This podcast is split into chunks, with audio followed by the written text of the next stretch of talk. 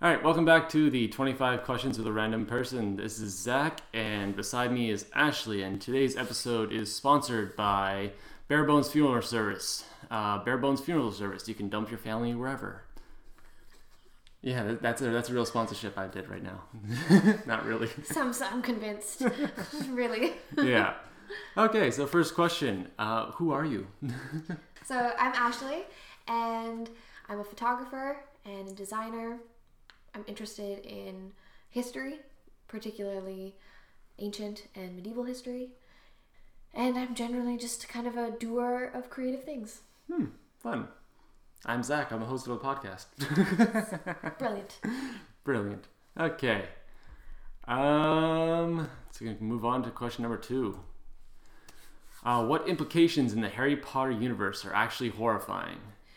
I think part of what makes Harry Potter a good story or a good series of stories is that there are things that are genuinely horrifying.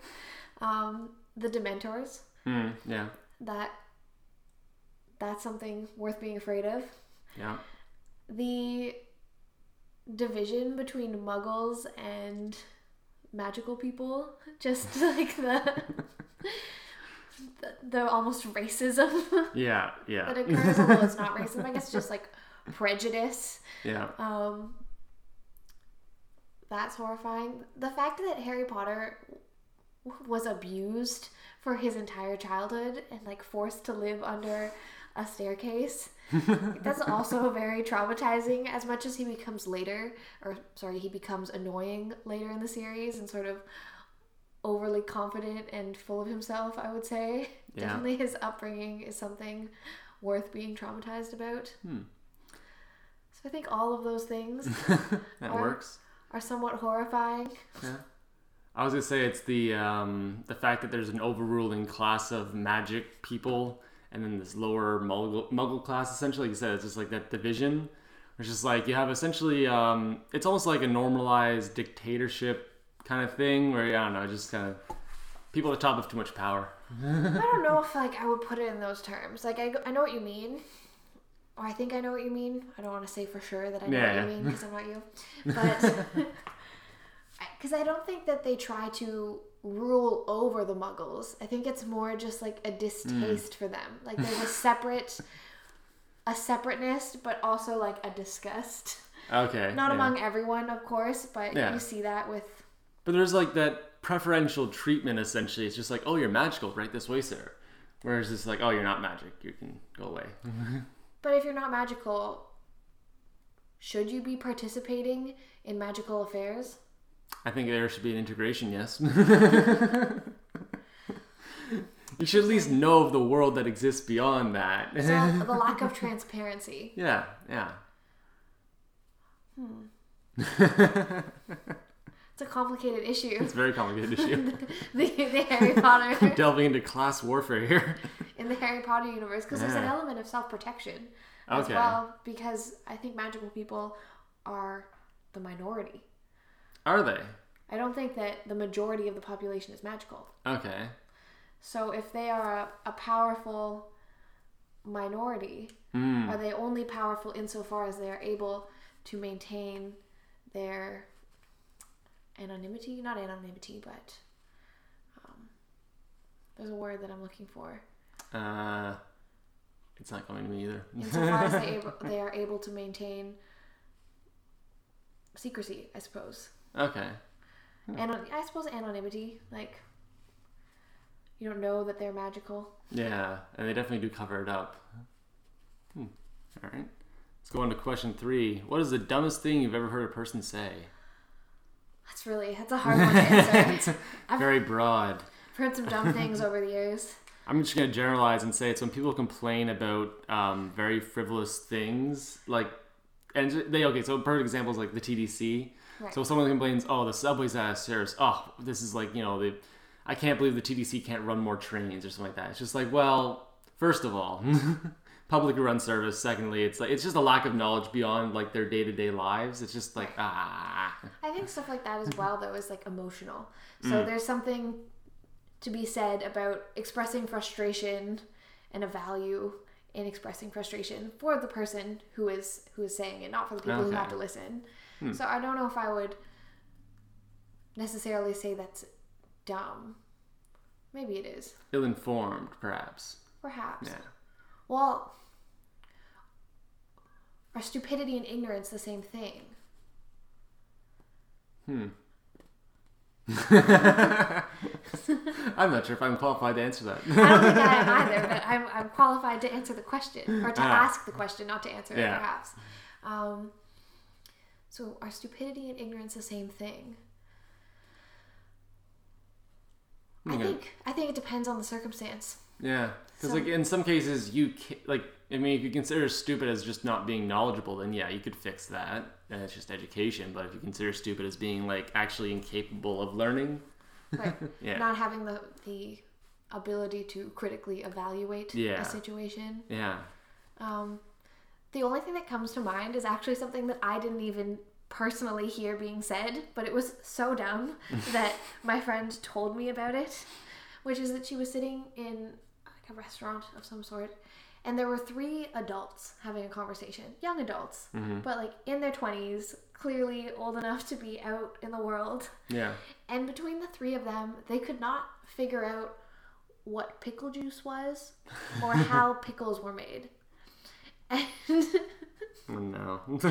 I think that is just like one example. Oh, oh, sorry. They got uh, the closest they got was pickle juice is similar to vinegar.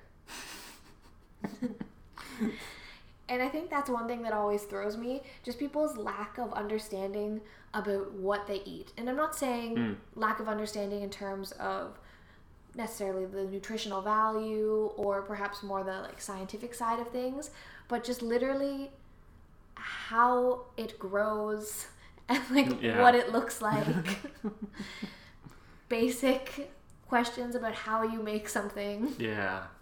Pickles are a bit of a mystery because I remember for the longest time my sister didn't actually know where pickles came from. Hmm. I told her it was cucumbers that had been like, what's the word, like fermenting or just kind of like chilling essentially. And she did not believe me. She was like, no, that's not true. They're not. They're completely different. And I was like, no. Isn't there a Magic School Bus episode about it? there is, and I brought that up. I said, this is literally kids' television education material. You should know this. It'd be interesting to see the Magic School Bus or to watch the Magic School Bus episodes now and see which ones have held up because I know for sure that at least a few of them Oh, are no. longer are no longer correct based Yeah. on sort of current scientific understanding. Yeah. It'd be interesting to like audit the Yeah, audit the school bus. Magic School Bus. So clearly.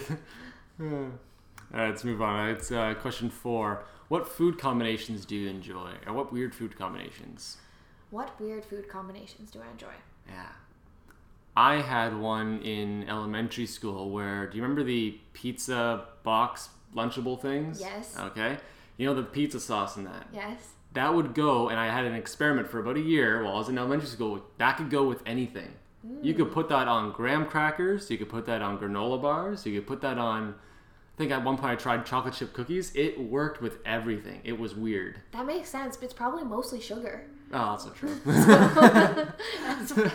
Those lunch packets weren't exactly known for their nutritional value. I, I was always so jealous of kids who got those.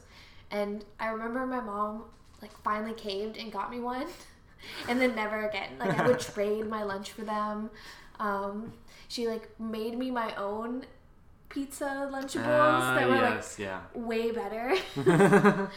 but yeah, we got a lot of healthy. Our, our desserts were always sesame snaps, which as a kid I thought was super lame, and now as an adult I'm like, yeah, that's a great snack. Get more of those. Um, so, what weird food combinations do I enjoy? I like sweet and salty, which I think uh, is actually fairly common. Hmm. Um, I'll pretty much put feta cheese with any kind of fruit. I eat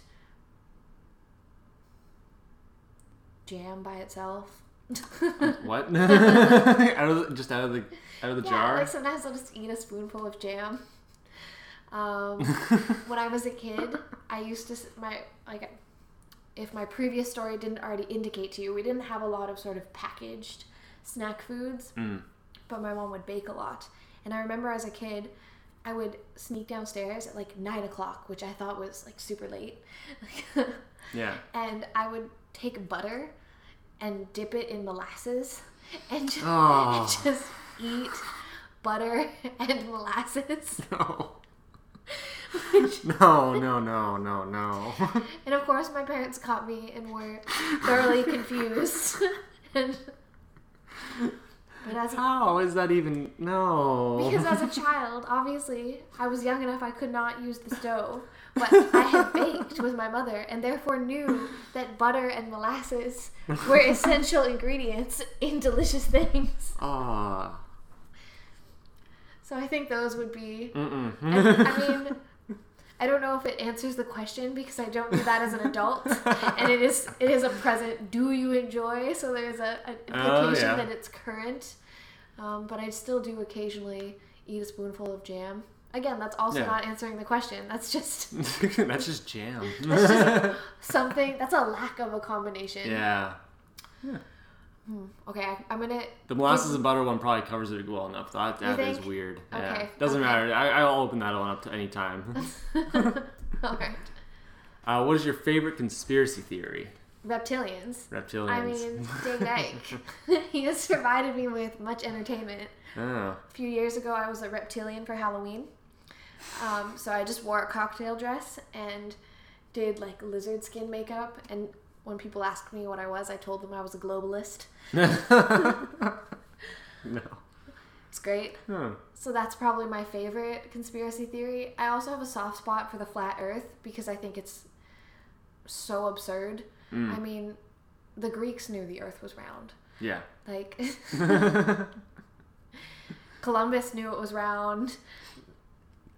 Did I ever tell you on the uh, on the train once? I overheard a conversation where two people were talking. One guy was con- trying to convince his friend about the flat Earth uh, conspiracy theory, and his justification was that um, if we had rockets that could send people into space, um, those people are are dead. Like they are not coming back because the rocket um, go uh, launches itself up at like you know so many meters per second Okay. and the Earth moves in orbit so many meters per second. Therefore, at some point, the rocket will be not it will not be able to catch up to the Earth, and will stay out in space. and his justification for why these people have returned quote returned to Earth is that they have been they're doing a movie set. They're doing the moon landing 2.0. Only now people are just kind of hanging out in space because it's cheaper than sending them to the moon set. Yeah, and uh, and like I didn't get a good look at him, but like the way he was like saying this stuff was like he was adamantly believing that people are stuck in space. It's emphatic. yeah, you can't catch up to Earth once you're out there. It's over. What is it? There's a, a quote. What is now proved was once only imagined. Mm. So, even though a lot of these people are wrong, at least they still have imagination. yeah, the belief is there. The search for knowledge, however futile or misguided, Yeah, is still is still there. The fire for knowledge. yeah. All right, question number six. What is your favorite uh, depressing or sad song? Can I say a genre of songs? Why not? I do like I do like good requiem, Right, Wait, what? like a death song, like an Oh. orchestral. Okay, okay. Um, Yeah. Oh, so that's that's not. Mozart's had a particularly famous Oh, one. okay, yeah, yeah. Because he wrote his own, obviously. Yeah. Um, I think mine is that song by Fastball, um, "The Way," because it's about that. It's about an old couple who have like Alzheimer's and they die out in the desert, and the song is like very like oh, it's poppy and it's very catchy, and it's like where were they going um, without ever knowing the way? It's like they got lost in the desert. Um, they'll never go hungry. They'll never go. They'll, and they'll never go cold because well, they're dead and in the sun. yeah. there's actually another song that just came out that comes to mind. It's by Leprous, and it's on their new their new album, Malina. But Hmm. I've only listened to the album as a whole album, so I don't actually know the the title of the song. Yeah. But uh, it's just about getting older. Oh. So I would recommend checking out the entire album, Hmm, I'll give it Malina by. Leprous. All right. I'll give that a look. Okay. Working on number seven. Uh, what are some difficult but common job interview questions? Who are you? It is a tough one. I never know. never know. it changes. Well, in what context? How do you define yourself? What's the job? what are the skills? Pre- previous experience must be over three years. How much time do you have? How much do you really want to know? Um, which leads into the other two questions, which I often find very difficult, which is what is your greatest weakness? Mm. And where do you see yourself in five years? Ah, yeah, that one's hard. You said that earlier. Yeah. definitely. I concur. Yeah, that's like because it's so. Uh, I can barely see myself in one job for more than two years. Never mind five years, and even then, it's like, well, what what's the work culture like? You know, who am I talking with? Like, it's like I don't know how far that will be. And even if you think about skill wise, like my skills tend to vary a little bit over time. Right. So what I'm happy with doing now in two years, not so much. right. yeah. And then what if you have goals that don't align with the company's interests, which is obviously what they're trying to find Yeah. out. But, you know, what if you're like, well, I'd like to have a family and be home with babies in five years? Yeah. And as a company, you know, as much as they're not allowed to discriminate against you based on that, they'll Yeah. go, oh, you're going to leave us in a couple years. Do we want to invest in training you? Ah. So there are always questions like that. See, I would never answer like that. I always give them like a professional, like not my personal life answer. right. Yeah. But how do you divide them and where? And I think that's a question that I'm often Ah. asking. And I think that's also just my personality, Hmm. whereas I become sort of obsessed with whatever job I'm doing. Okay. Um, Yeah. yeah. Yeah. Question number eight. Um, what did you have? High, uh, what did you have high hopes for, but was terribly disappointing? Adulthood. Adulthood. Getting real. There we go. I mean, it hasn't been all disappointing. There, there are good things, but I think it's it's easy to romanticize what the future will be. Yeah. What do you want to be when you grow up? Yeah. You can be anything. well, well. Actually, no. In my parents' defense, they would always say, "You can be any version of you that you want to be," Mm, which that's nice. Mhm. it is, Yeah. and it's more honest than you can be anything. Yeah. Because there are certain things that I was never going to do. I'd say one thing that was terribly disappointing was on a, a trip I went on. Um, I went to Belgium, um, and I went to that uh, Bruges, Bruges, Bruges, yeah. It's like an incredibly touristy place. Everyone always says, "Oh, if you're going to Belgium, you have to go there. Go there."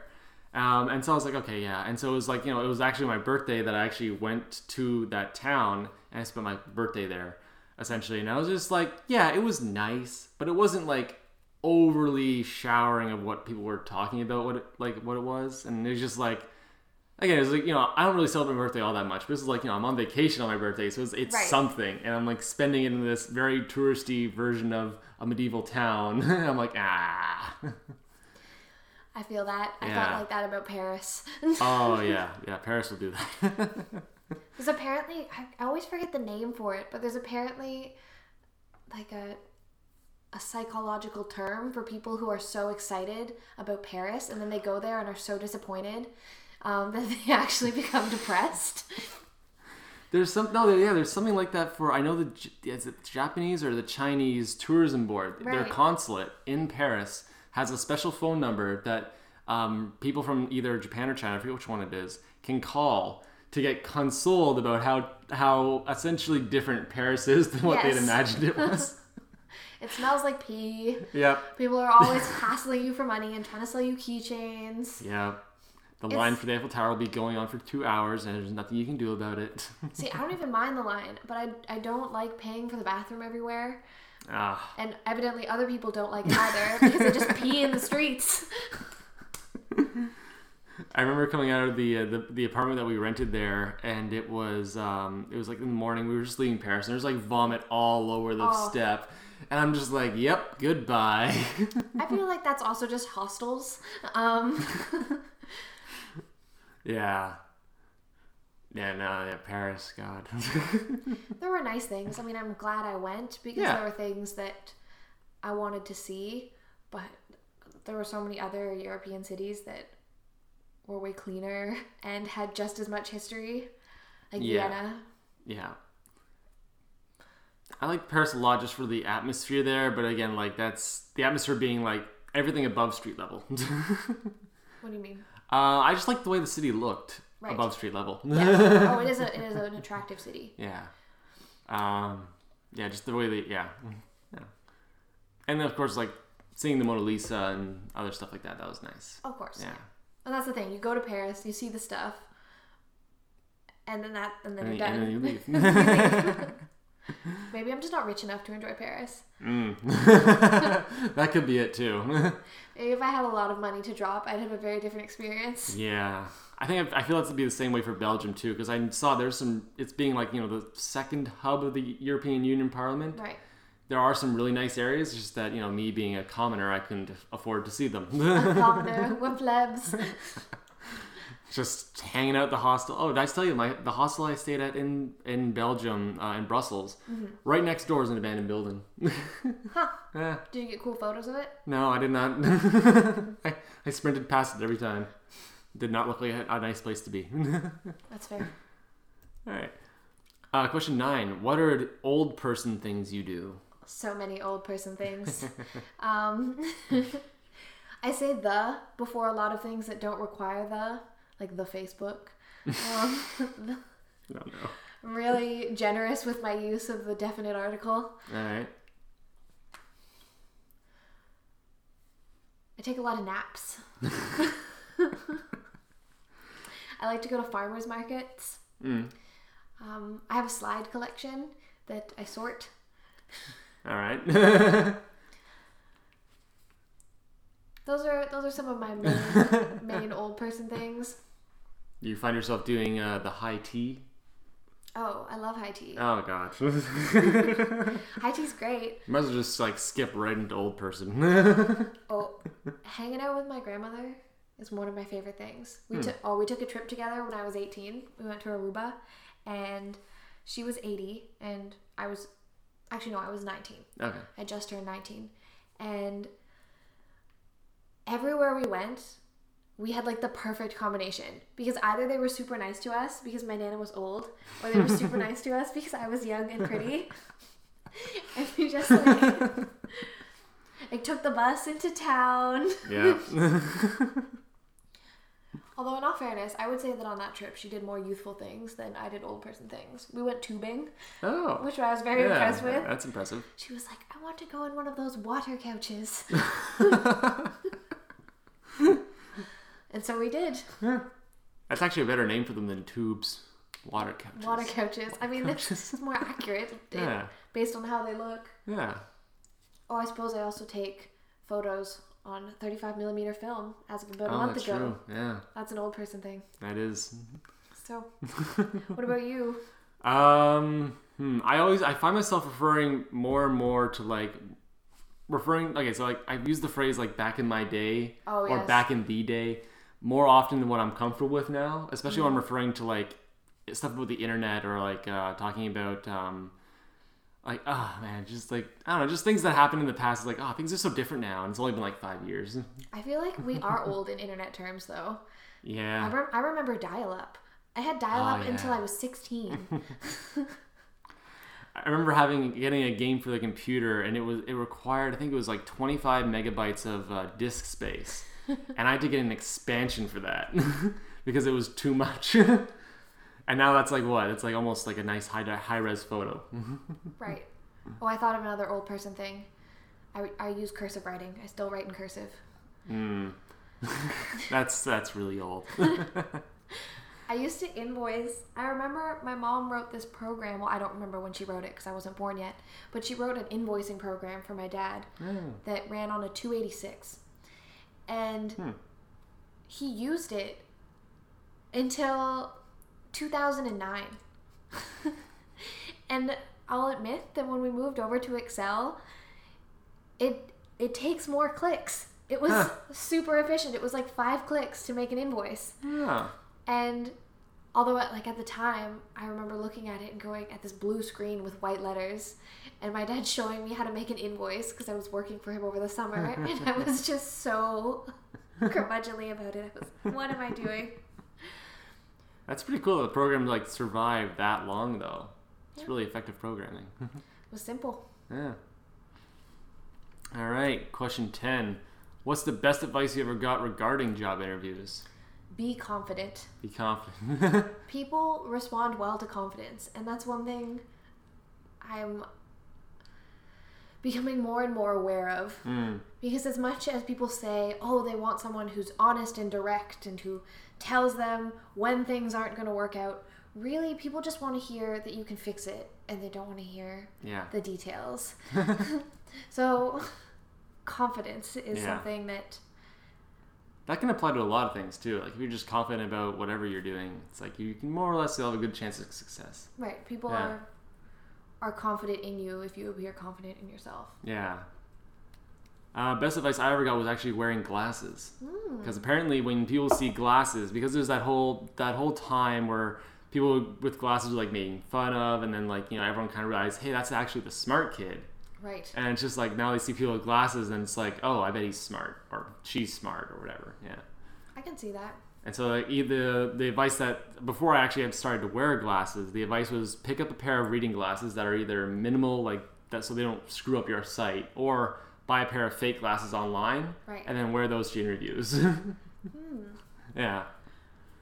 The only trouble is if you do lie in that regard, and you're gonna stay there for like two or three years. Right. Either tell people you wear contacts, or bring those glasses every day. I wonder if it's the same for women. I would say it would apply more because then you get like a librarian kind of look, and like, oh, See, because I wore glasses all through high school, but now I just switched to contacts when I started university. Mm. And so I've never really had a job interview since high school where I was wearing glasses. Hmm. Although I did notice, I used to keep, I did like a, a fake study. By, by fake study, I mean I didn't really properly control for any variables Yeah. other than.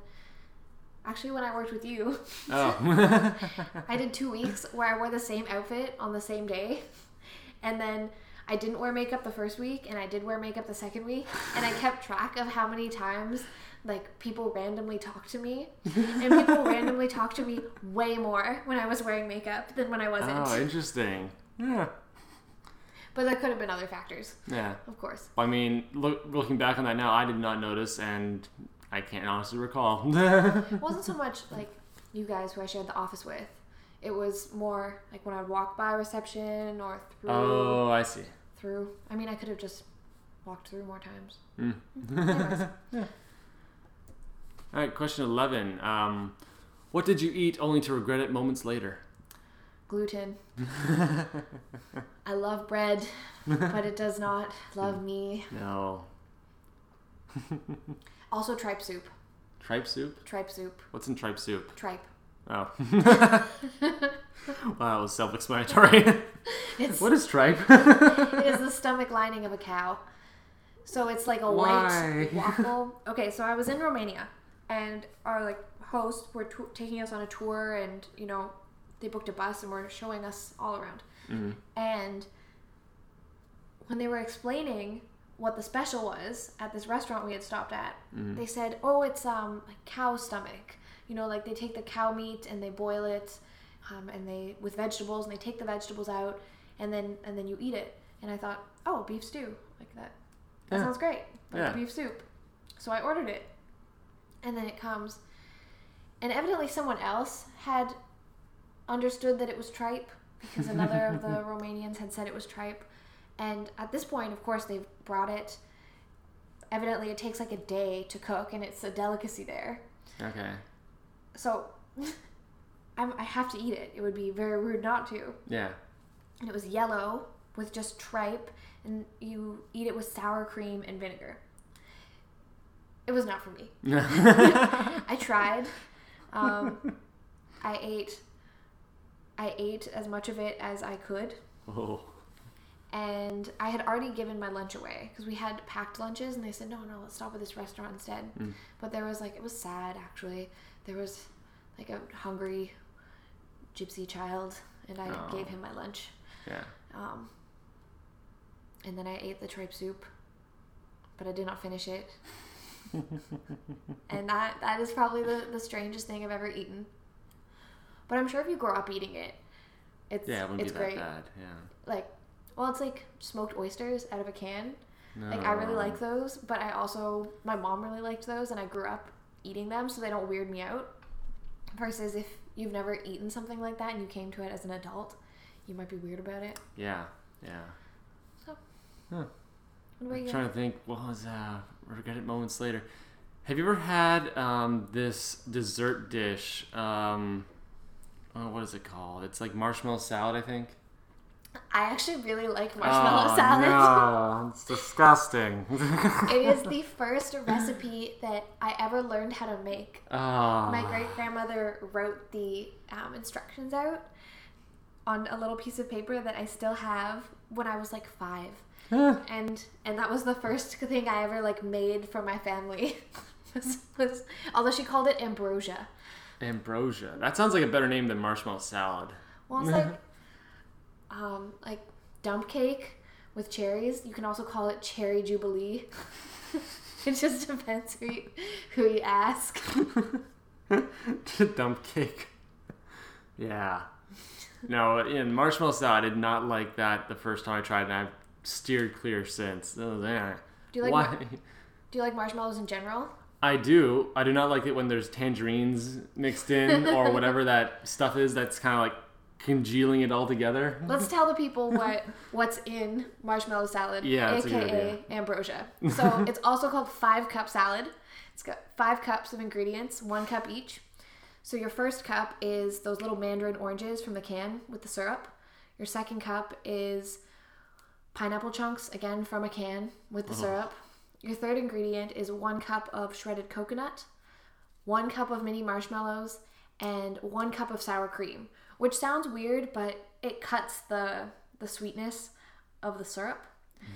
I mean, it's a weird dish, but that's that's how you make five cup salad. Equal parts mini marshmallows, canned mandarin oranges, pineapple chunks out of a can, shredded coconut, and sour cream. It's so wrong.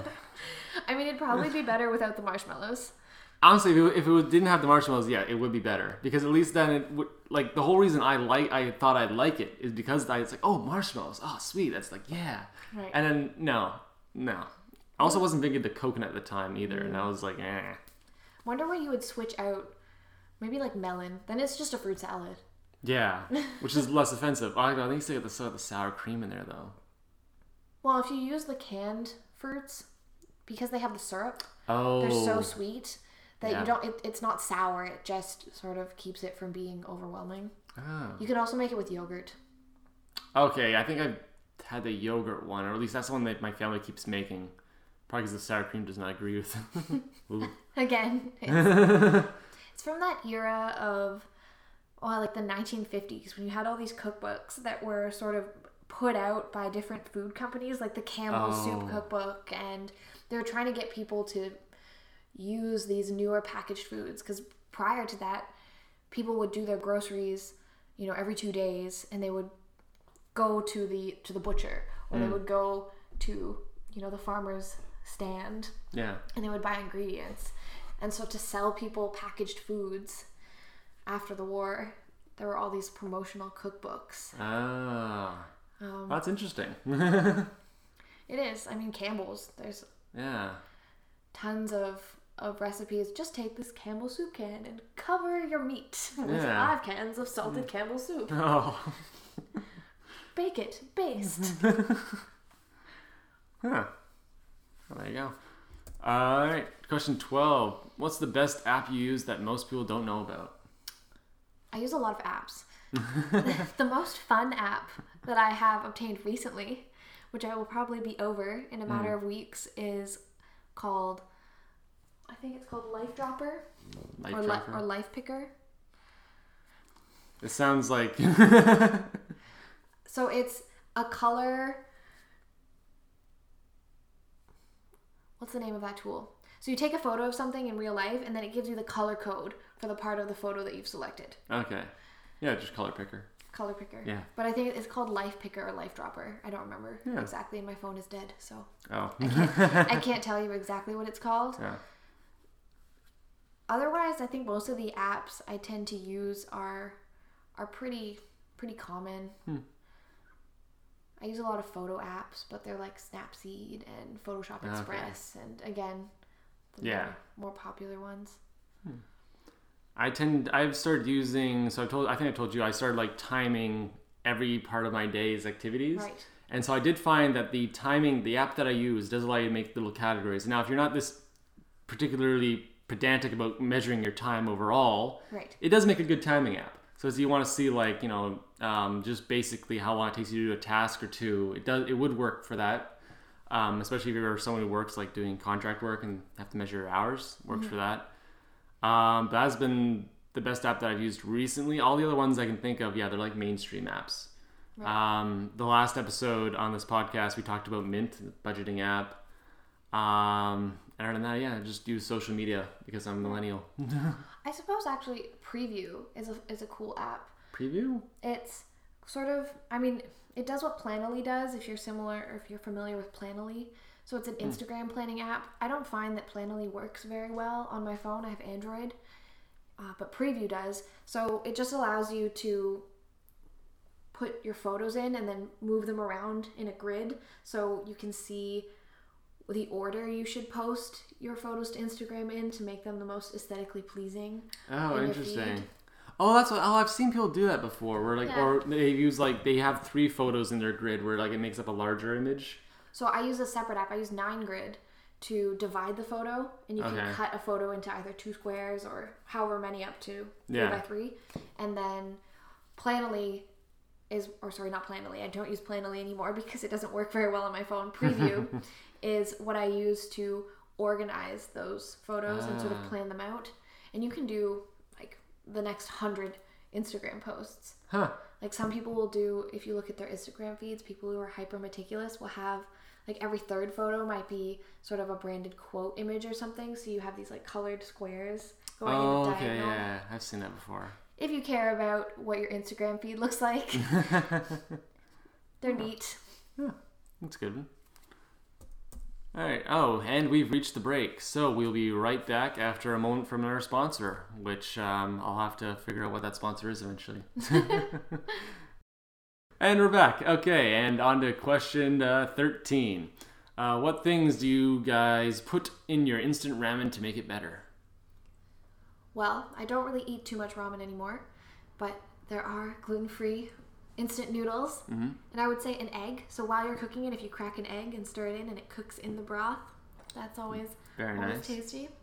Sometimes chives because I Yeah. grow chives at home. Hmm. Pretty much those two things.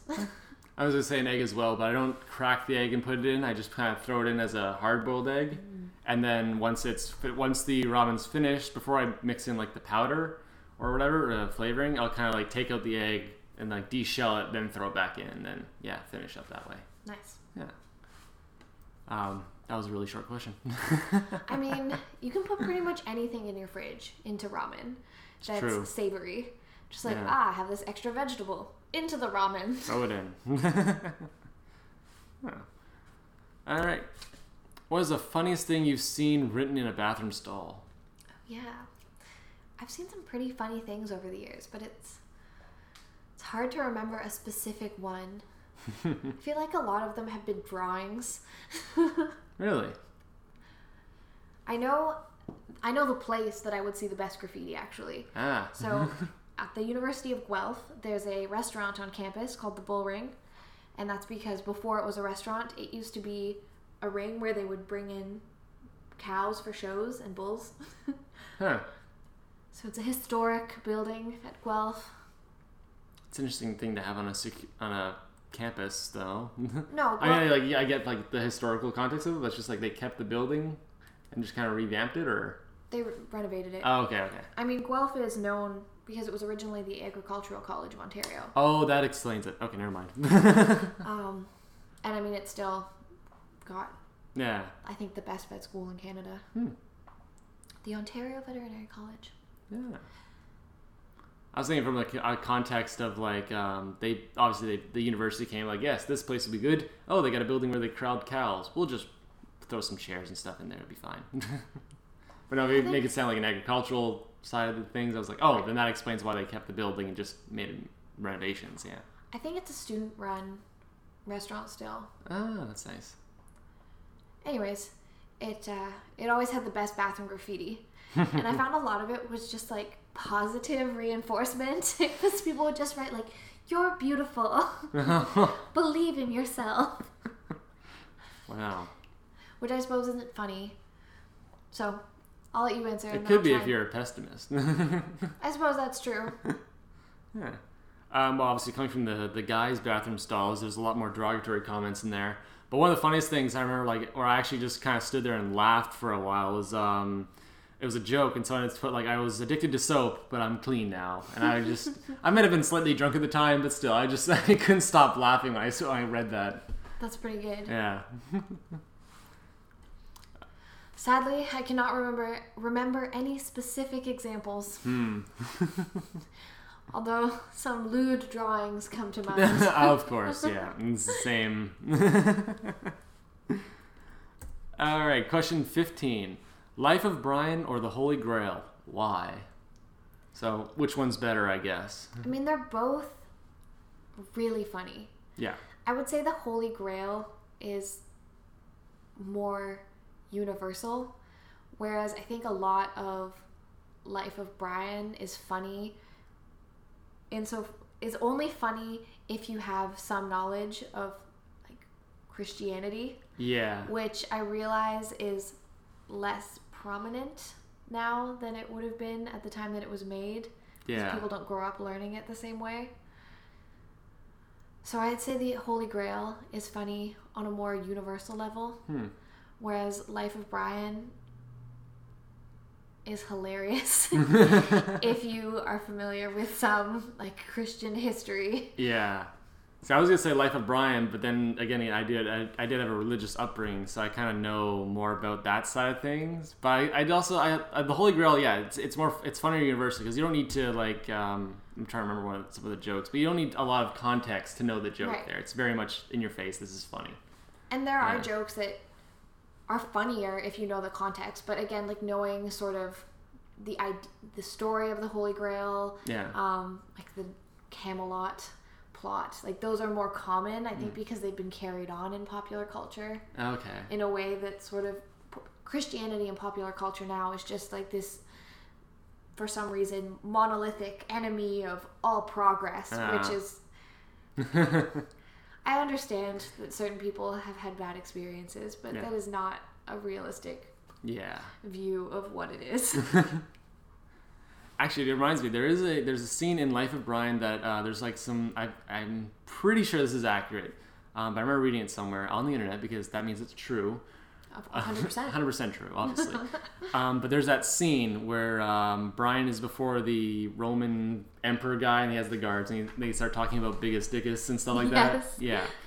So the guards that were hired for that scene, uh, the actors were told that it was a serious Roman film and that they were to be as stoic as possible as to convey the seriousness of the scene. Which, of course, when you have the emperor person saying in their face, Biggus Dickus. and you, and you see the look on their faces where they're trying so hard not to laugh. Like they're just, they're dying. And that is like, that's real laughter. They are trying so hard not to laugh. Ah, Biggus Dickus. Yeah.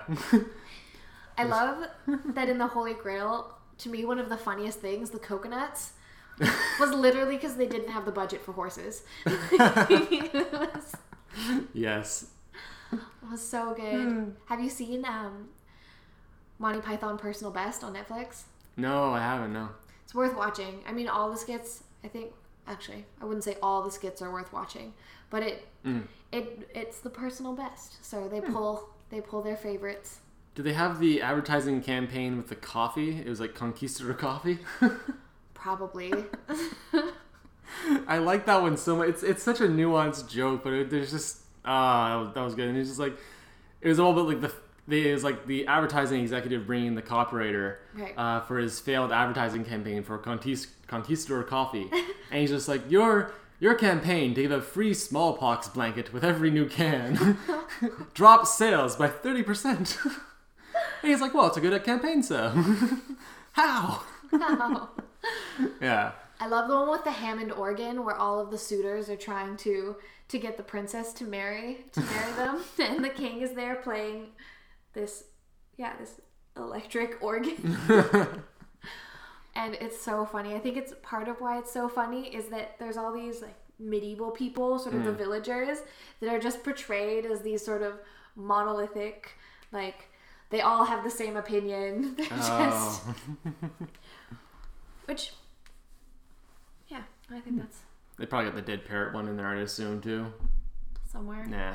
I did fall asleep for some of them because I watch it before bedtime. Oh yeah. So Oh, I'll have to go back and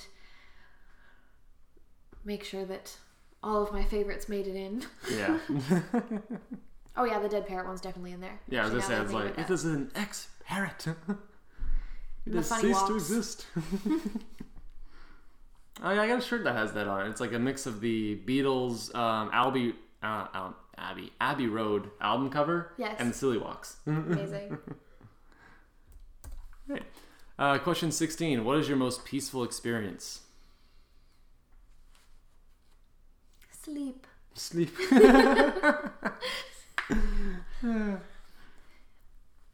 But perhaps my most peaceful waking experience would be something that is not sleep.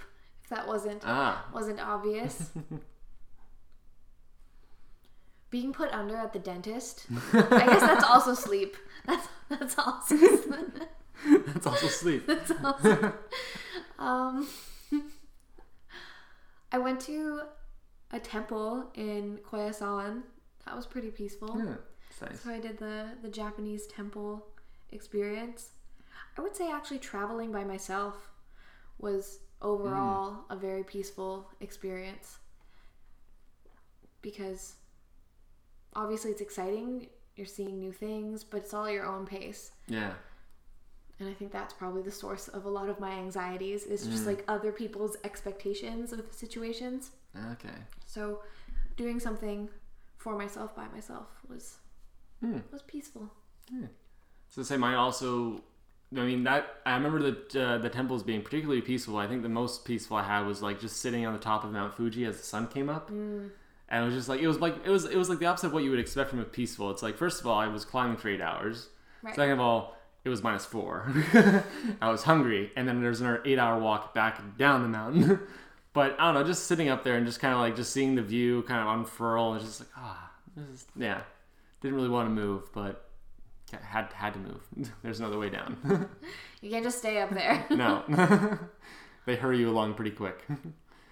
Um, but the temples in particular, I do remember those being particularly peaceful. I really like the ritual of like washing the hands and like that whole thing. I like that. Uh, yeah. I would say, well, now this is just a different a different church, but I went to stay at, at a monastery in Boston because my friend was a postulant to become a monk, and I mean, you really you go to church five times a day, and it's really beautiful, and the food is amazing, and I would say overall that was very peaceful. Hmm. You just go and you sing these sort of like Gregorian type chants. They're not really Gregorian chants, but it's it's a medieval way of writing notation. So uh-huh. there's four tones. It's not like a staff the way we know a music staff. So they they give you one tone, Hmm. and then you know the other tones are either one above, one below, or two above, two below, kind of thing. Okay. So it's all the same tone, and that's how you sing it. And so the notation is just like these squares, like one, two, three, or four levels, or three, Huh. and just singing five times a day and being mostly quiet, and then eating. That was that was peaceful. Yeah, that's nice. It was hard not to talk. Yeah. And uh, question 17. What was the last photo you took? Uh, and I looked at mine already. It was the, um, it was for some reason a picture of a Bunz, uh, which is a does the world know about Bunz? I'm pretty sure I don't have a worldwide audience, but I'm gonna say it anyway. Like the trading. trading zone, yeah, trading thing. It's like Craigslist, but for millennials. Um, they started doing their own cryptocurrency. So, but they had like I was like surprised I'd see that out in the wild, so I took a picture of the uh, the sign. Cool. I've never actually used Bunz, I don't intend to, but yeah, it's nice. It was cool seeing that. Very nice. Yeah. The last photo I took on my phone was of my cat in my backyard. He is a prince. But the last photo I took would be on my DSLR. And it was of the side of a glass building reflecting another glass building.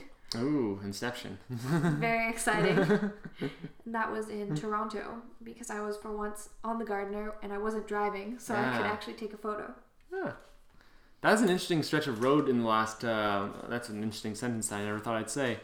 Um, That's an interesting stretch of road. It's an interesting stretch of road. No, no, because like they've started building so many condos downtown, it's becoming like a valley of sorts, and you're already really high up. You're about that was that like, thirty feet in the in the air already. Right. So it's like you get this weird. I don't know. It feels like a skyway from the future now. But yeah, It feels kind of like I'm in a comic book, yeah, yeah, yeah. especially with all the Toronto branding, with all the "We the North." Oh God, hate that slogan. It's not my favorite either, but it could be worse. Could be Weed the North, which is what it's going to become now. Weed the North. W E E D. Oh. oh well. Yeah. oh well. it's accurate. Uh, question 18. How do you know if you're a good person? If the way you act in the world matches up with the way you believe to be virtuous. Hmm. So, your version of what is virtuous may not be what other people consider to be virtuous, but if if you have an idea that you have considered and set forth as to what virtue is and you live according to that, I think that you are a good person, or at least good insofar as you perhaps are not misguided. Yeah.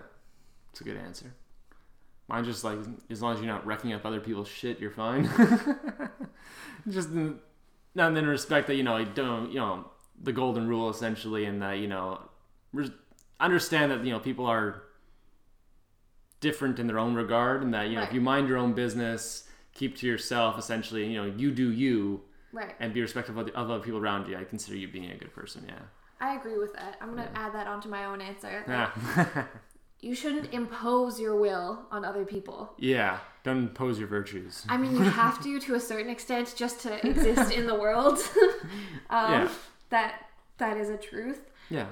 Well, I mean, there's nothing wrong with like disagreeing with what you feel about in a certain situation, but as long as you're not imposing that disagreement on other people in the Right. same regard, yeah, that's yeah. I mean, you have to impose on people in some ways. Like you might have to say, like, "Oh, can you move? You're in my way." Yeah, know, yeah, Please. yeah, yeah, You yeah. So you're you are imposing your will, but it, you're not going up to someone and saying, "Your fundamental way of viewing life is flawed, and you must change it." I need you to move subway cars because I don't want you in my space. Could you kindly leave? right. no.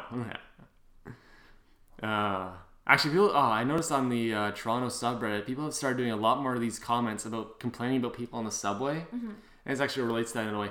Where they're complaining, it's just like, oh, this this guy was like, uh, what was the complaint? He um, he put his bag on the seat next to him, and they're they're so like a massive post. Like, I can't believe in our society this is happening. And it's like, okay, first of all, he paid the same three dollar token you did. Right. Yes, he's taking up a chair before his bag. You can ask him to move that bag. It's not a problem. Um, our people were complaining about, uh, another one was complaining like, oh, this guy was being really abusive to his other passengers um, in the way that he was like, he was angry about something and he wasn't like directing this anger to anybody. He was just like visibly angry and distressed and he's like essentially mumbling to himself that he's like having a problem. Um, and the person was saying like, you know, I can't believe this person's allowed to ride the subway with the rest of us. And I'm like, okay, first of all, he's not bothering anybody. Right. Second, if he was, you got that nice yellow strip. You can hit that, and that'll bring someone who can then take him away. Right. it's like it's not your you shouldn't need to you know feel imposed to uh, complain about this on the internet. I think that's an interesting thing about the internet is that so many people can be so opinionated online and yet they don't approach people in real life. Yeah. And it's usually something that could be solved and learned from way more easily by just approaching the situation at the time. Not 100% of the time, certainly, but it's not people's first instinct anymore Yeah. to interact with another person. It's like the first instinct is to like interact with this community, this cloud based sort of community. Yeah. Well, you see what happened with um. Did you see Elon Musk's uh Elon Musk's Musk's. Musk's um Elon Musk had put out uh oh, what did he do? He someone had no someone had commented on one of his tweets um and said like oh well, oh yeah it was because like he Elon Musk was complaining oh complaining put out a tweet saying that you know I don't understand why the ba- the context of it was I don't understand why being called a, a billionaire is a negative thing and he Right. shouldn't he doesn't like being called a billionaire in the negative context. Someone replied to him, it's like, well, you know, we call you a billionaire because you're a billionaire. If you don't want to be called a billionaire, you should stop hoarding re- hoard, hoarding resources essentially from the rest of the world. Rainbow emoji. and then he replies to this person, and I and, and just uh, an applause of like, you know, good for you, Elon, where he just said like, essentially, he's like, you know, I've provided, I've, I'm. Um, in context again, like this isn't the, isn't the exact words, but he's like, you know, I'm a CEO of a company that provides jobs and salaries to people who then support their own families, and we're all working towards the end goal of you know producing good things. And then the end statement was, "What have you done?" Question mark. Which is like again, what you say, like this person who replied to him in real life without Twitter would have never had any contact with Elon, never would have even voiced that opinion likely. Right. And yet, in the public forum, you have this ability to complain to heads of industry with your nonsense complaint opinion, and then have them reply in what was justified. Well, I think, I mean, you make a good point, but I also think that someone on Twitter, you know, saying that to Elon Musk doesn't really affect Elon Musk. People No. aren't going to stop buying his products. He's not going to lose all his money out of, over public outrage. Yeah. But on a smaller scale, I think about like Yelpers. You know, there are definitely occasions where a restaurant has been horrible or a service has been poorly rendered and it may be worth telling people about it. But I find it hard to believe that that's 100% of the mm. reviews that you find online. yeah. And so there's also a part of me that wonders, well, did you try when I read horrible reviews of a place? I'm like, did you did you try to resolve it with the the owners? Have you just destroyed this person's business because you felt it was justified and they don't even know that you feel this wronged? Yeah. Um, and so there's always you can, and that's the thing you can never know because some people who post reviews that are negative are perfectly justified. Yeah. But the fact is, there's no way of of vetting it. Like you just have to believe. Yeah, and some people are like really vindictive about it too. Like they'll have a bad experience, like, oh, I, I know what I'm doing when I go home. Oh, Google reviews. People will make like multiple accounts oh. and Oh. like really people go hard at it because the thing is if you're happy with your experience you probably don't write a review Yeah. like yeah. but if you're pissed you're online you're there Yeah. There's actually been an oh I keep forgetting to do that. I whenever I travel I go to hostels and I if I have a really good experience I usually tell them on the way out. Like, you know they ask you know how's your stay I'm like it was amazing I'm gonna write a good review. I have not written a review for these places. I wrote a review for Goodfellas because they offered a free donut, which I couldn't even eat, but I, I gave it to yeah. to my brother. I was like, "You get two free donuts now." Amazing. All right, let's move on to the next question. Um, what was the worst book you ever read and what made it so terrible? the White Hart, H A R T, which is like a stag, and I remember reading it in like the eighth grade, and it was awful.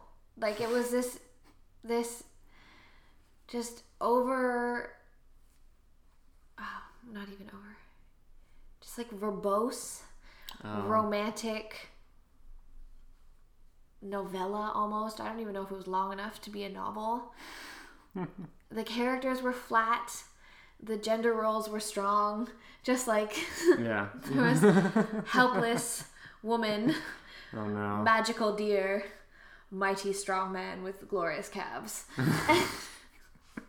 and it wasn't even sexy.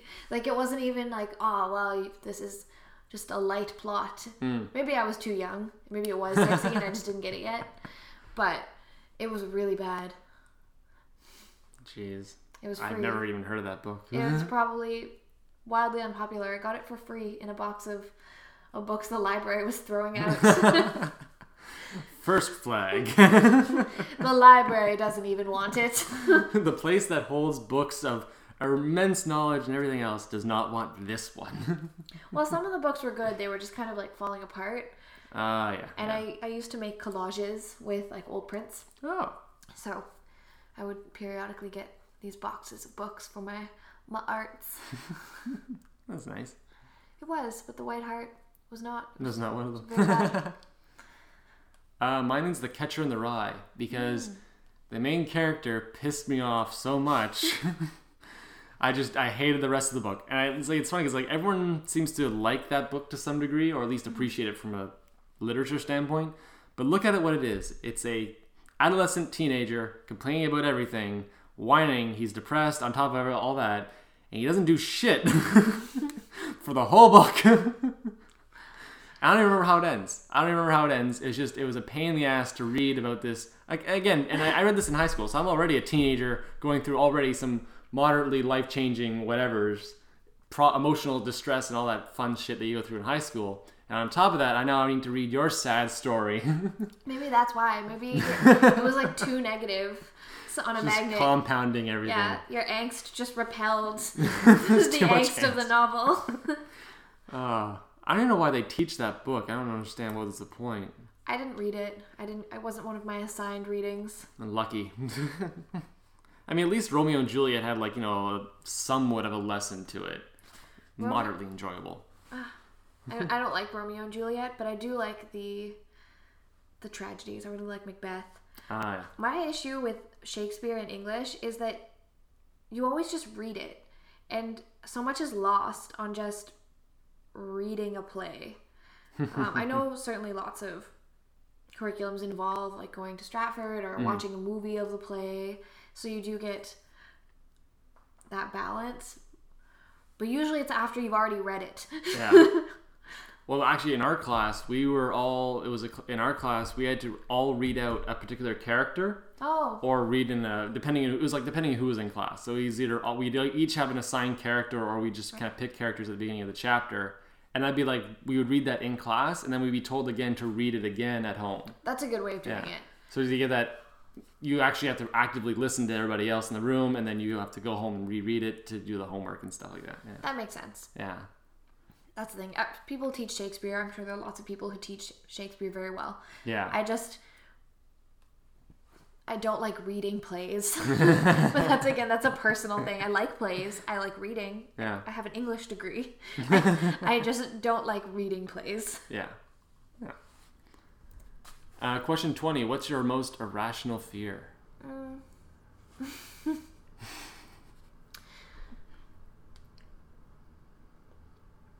Failure, but in things that you can't really fail at or in things that it doesn't matter. It's just like a universal fear of failure in Okay. all aspects of life. Hmm. And there are certain things like really Yeah. you can't fail at. Or if you do fail at them, the consequences are so minor that you do more harm to yourself by worrying about the possibility than you would if you just failed and then Yeah. dealt with it and moved on. Yeah. So I started like actually it's funny you say because like that's like one of my least irrational fears because like being a particularly poor student in high in high school and onward it's just you kind of get used to failing so often and so um, especially in the, like the last couple of years where I've just kind of like just thrown out all worry of like you know uh, what if I fuck up well in that case I fuck up great I'll deal with it Right. and then just kind of rolling with it. Um, and yeah, but my most irrational fear though is actually deep water. I don't Wow, not, don't like deep water. That's not irrational. You could you could drown. Well, it is when you no, because like even when I, if I see the bottom, it's like I wouldn't say it's like a normal pool depth. Anything more than like 25 or 30 feet. So it's Right. deep enough that it gets darker Right. and you can still see the bottom. That freaks me out. I don't like that. And it's even worse if I can't see the bottom. I wouldn't say that's necessarily irrational though, because there are things in deep water that can hurt you. Yeah, but it's, it's not it's not the things that are down there because I'm like they're fish. They're more or less gonna mind their own business unless it's a predator. In which case, what the fuck am I doing there in the first place? Fair enough. I got bigger problems to worry about than the deep water. Um, it's just the thought of just I don't like that sense of I don't know I don't know it's it's the same reason I haven't tried scuba diving because I don't like the idea of being not only in deep water but now I'm like actively exploring the depths of that deep water. Right. Yeah, I don't know I can't explain that's irrational. That makes sense. yeah, I understand. I suppose it's yeah, my irrational fear is funny because when I actually do fail at things, it usually doesn't bother me that much. Mm. Or I'll just go, actually it depends what I failed at, but often it's easier for me to deal with the failure than it was for me to get over the worry of failing to do the thing in the first place. yeah, But I think that that's definitely improved as I've gotten older. I'm also a little bit uncomfortable with deep water, but I think part of that is having been a lifeguard and having watched so many like Ah. things about the dangers of deep water. yeah, It's all rational insofar as these are real things that can happen, but it shouldn't stop me from going diving if I want to go diving or that sort of thing. yeah. Mine's very contextual too. Like I was actually just thinking about that because like I remember I was actually when I was in Portugal, I was doing kayaking out on the sea, like out in the ocean. That didn't bother me because like I was in the kayak. The kayak was in the deep water, not me. you know, technically, that's like that was like the logic that I had there. But if it was me swimming, then I'd have a problem. So it's like when I'm immersed in the deep water, no go. Right. Yeah. I'm trying to think where did that even stem from. I, the deepest, the, old, the oldest memory I have of that is like tubing on a lake, and then the tube flipped over um, while being dragged behind a boat. You just flip over, um, and then I was underwater, and I didn't know which orientation to go in. Right. And that that's like the earliest memory of like freaking out about the deep water. Yeah. It's scary. It's valid. Yeah. Huh. All right, question 21. What is something that you're glad you tried but will never do or use again?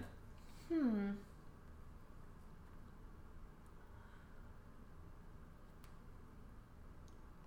I need a minute. Yeah, I'm trying to think of mine as well. I was like, wait a minute, I had something for this one. Um, hmm.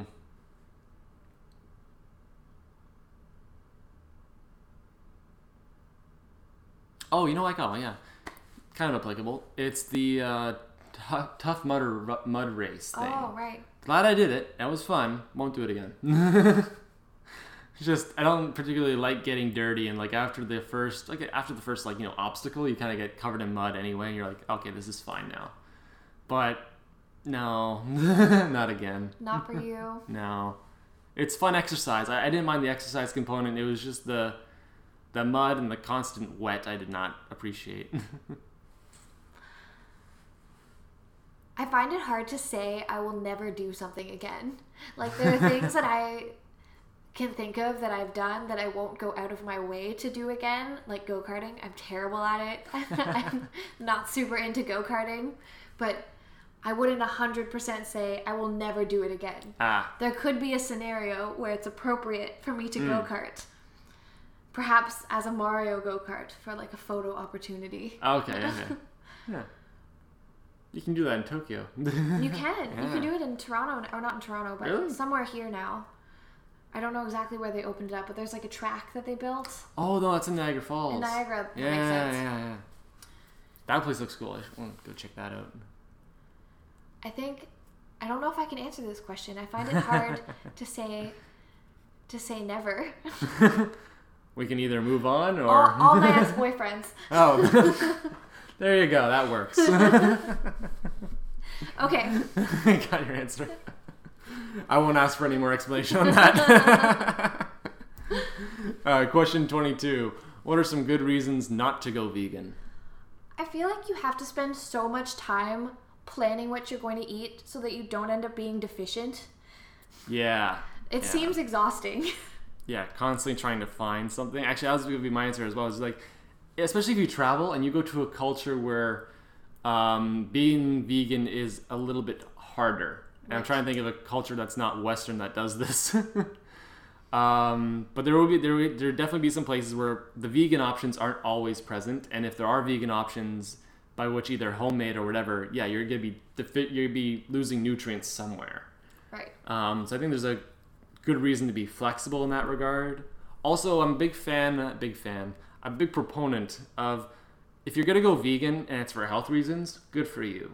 If you're gonna go vegan because you like cute animals, eh, it's not a good reason.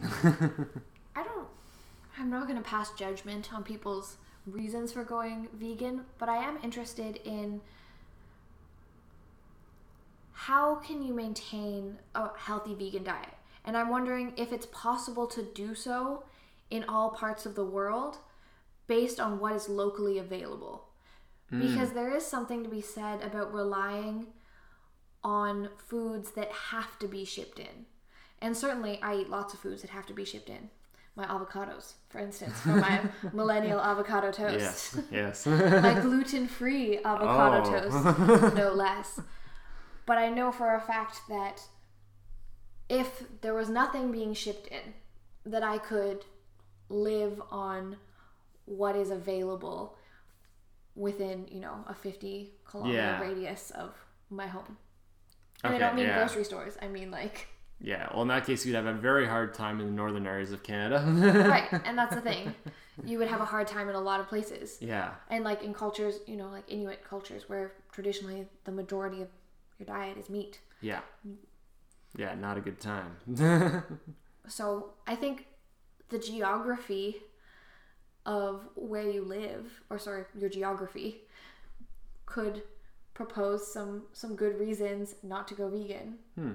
yeah, it's true. But it's not something that I have tried. I know that there are a lot of benefits to it, and certainly I eat meat that is probably not ethically farmed, and I, I do have some qualms with that, and it, it is something that I think about. And also health issues.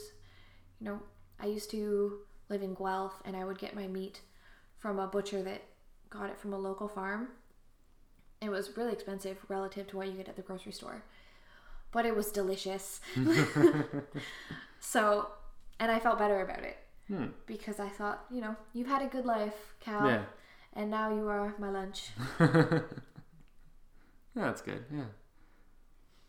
I was, well, yeah, so that would be Yeah. my answer. Okay. yeah, I just I don't understand if you're gonna be if you're trying to save animals and go vegan. It's like, well, the bad news is there's how many other people on the planet that are also eating meat currently. well, and it's not just saving animals. I mean, you know, soy farming kills enormous numbers of animals. yeah, yeah, So there's there's no I don't think that there's a way to live that doesn't take impact. Yeah. impact something Yeah. or someone else in the world. But I do respect people who make an effort to minimize that impact. While vegan may not be my way of going, hmm I'm not. I don't know enough about it to say to someone else who has made that choice that there's something wrong with it. Yeah, that's true. Did you by chance see uh, that news event that happened? Uh, must have been a month ago now. Um, there's a restaurant in Toronto that started doing more um, meat dishes based on the local wildlife. So I know they served like deer and stuff like oh, that. Oh, I didn't. Like I was carving yeah, out front. yeah. So for context for the audience, there is a protest outside this person's restaurant, um, protesting, of course, the meat content of the dishes, and the owner, in protest of the protesters, went to the back, got a big cut of, I think it was deer or something like that. Venison. Yeah, brought it right to the front window where there's like a bar area where people would, you know, eat sandwiches, and just started preparing the meat right in front of the protesters. and this whole event, like the protesters, uh, ironically, they start filming it and putting it on social media, saying, "How could he be so ignorant?" Um, but unfortunately, that just gave the guy free marketing, and now his restaurant's booked for the next year. Well, and venison is one of those ones that, I mean, deer are cute, but we have too many deer. and this is the truth. Humans take up so much space that they're, whether we like it or not, we're part of the landscape. So I actually have a lot of respect for ethical hunters who go out there and and call populations that need to be called and make use of that meat because that is contributing to the overall health of the environment. Mm-hmm. Certainly, poaching is bad. Certainly, killing too many of a particular species is bad. Like, I would say trophy hunting. I don't feel good about mm. that. But it's it's not a all killing animals is terrible. Yeah. It's a nuanced conversation. Kind of brings brings to mind a quote from Futurama where, uh, they, in order to get rid of this penguin population on one of the planets, he's just like, "Look, no one wants to kill penguins, but if you have to kill penguins, well, you might as well enjoy it." Futurama. yeah. uh, question twenty three: What country do you think has the least amount of corruption? I have no idea. I was gonna go for the edgy answer and say North Korea. Antarctica. Oh well, that's not really that's not a country though. That's a territory. And it's a disputed territory at that. Are there other countries where there's only one guy or no one else lives there? be like Sealand actually. That'd be one of them. Is there only one There's one. I think there's one person living there. Sealand? Yeah. You ever heard of Sealand? No. Oh, so Sealand is a um, so during World War II, there's these pylons that are put out in the um, what do you call that? The English Channel to protect against ally, and allied Axis or Nazis uh, from crossing over the channel into into invading Britain. So there's these outposts that are placed so many kilometers out into the uh, English Channel, and they're just essentially guard posts. And after the war, they're left abandoned until one guy said, "I'm going to start a country there." And so he t- took one of them as his own, called it Sealand. and you can get citizenship. They have their own currency. They have their own passports. Um, at one point, there was like a hostage situation there.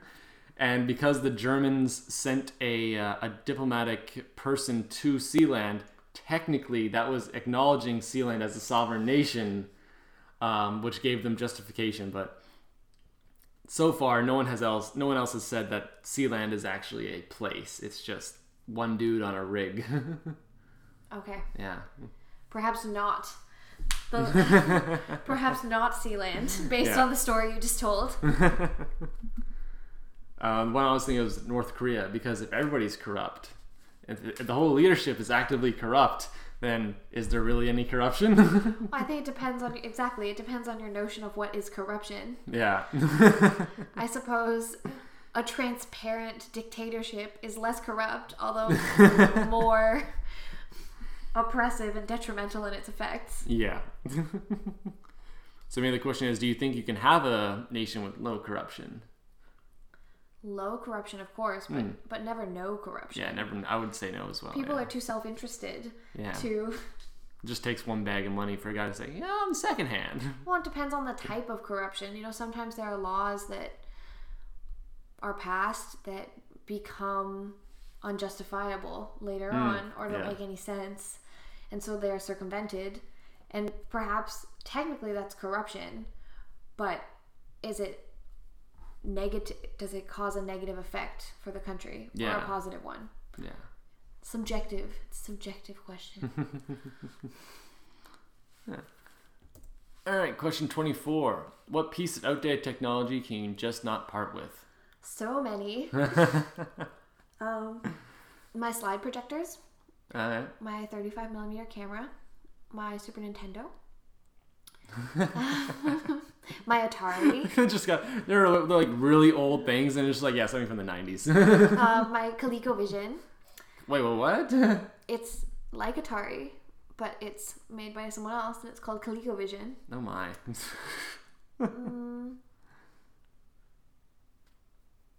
Outdated technology.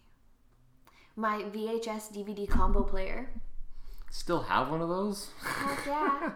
Although I did get rid of most of my VHSs, so damn which people always wonder about, but I thought Mm, they degrade and yeah they were taking up space.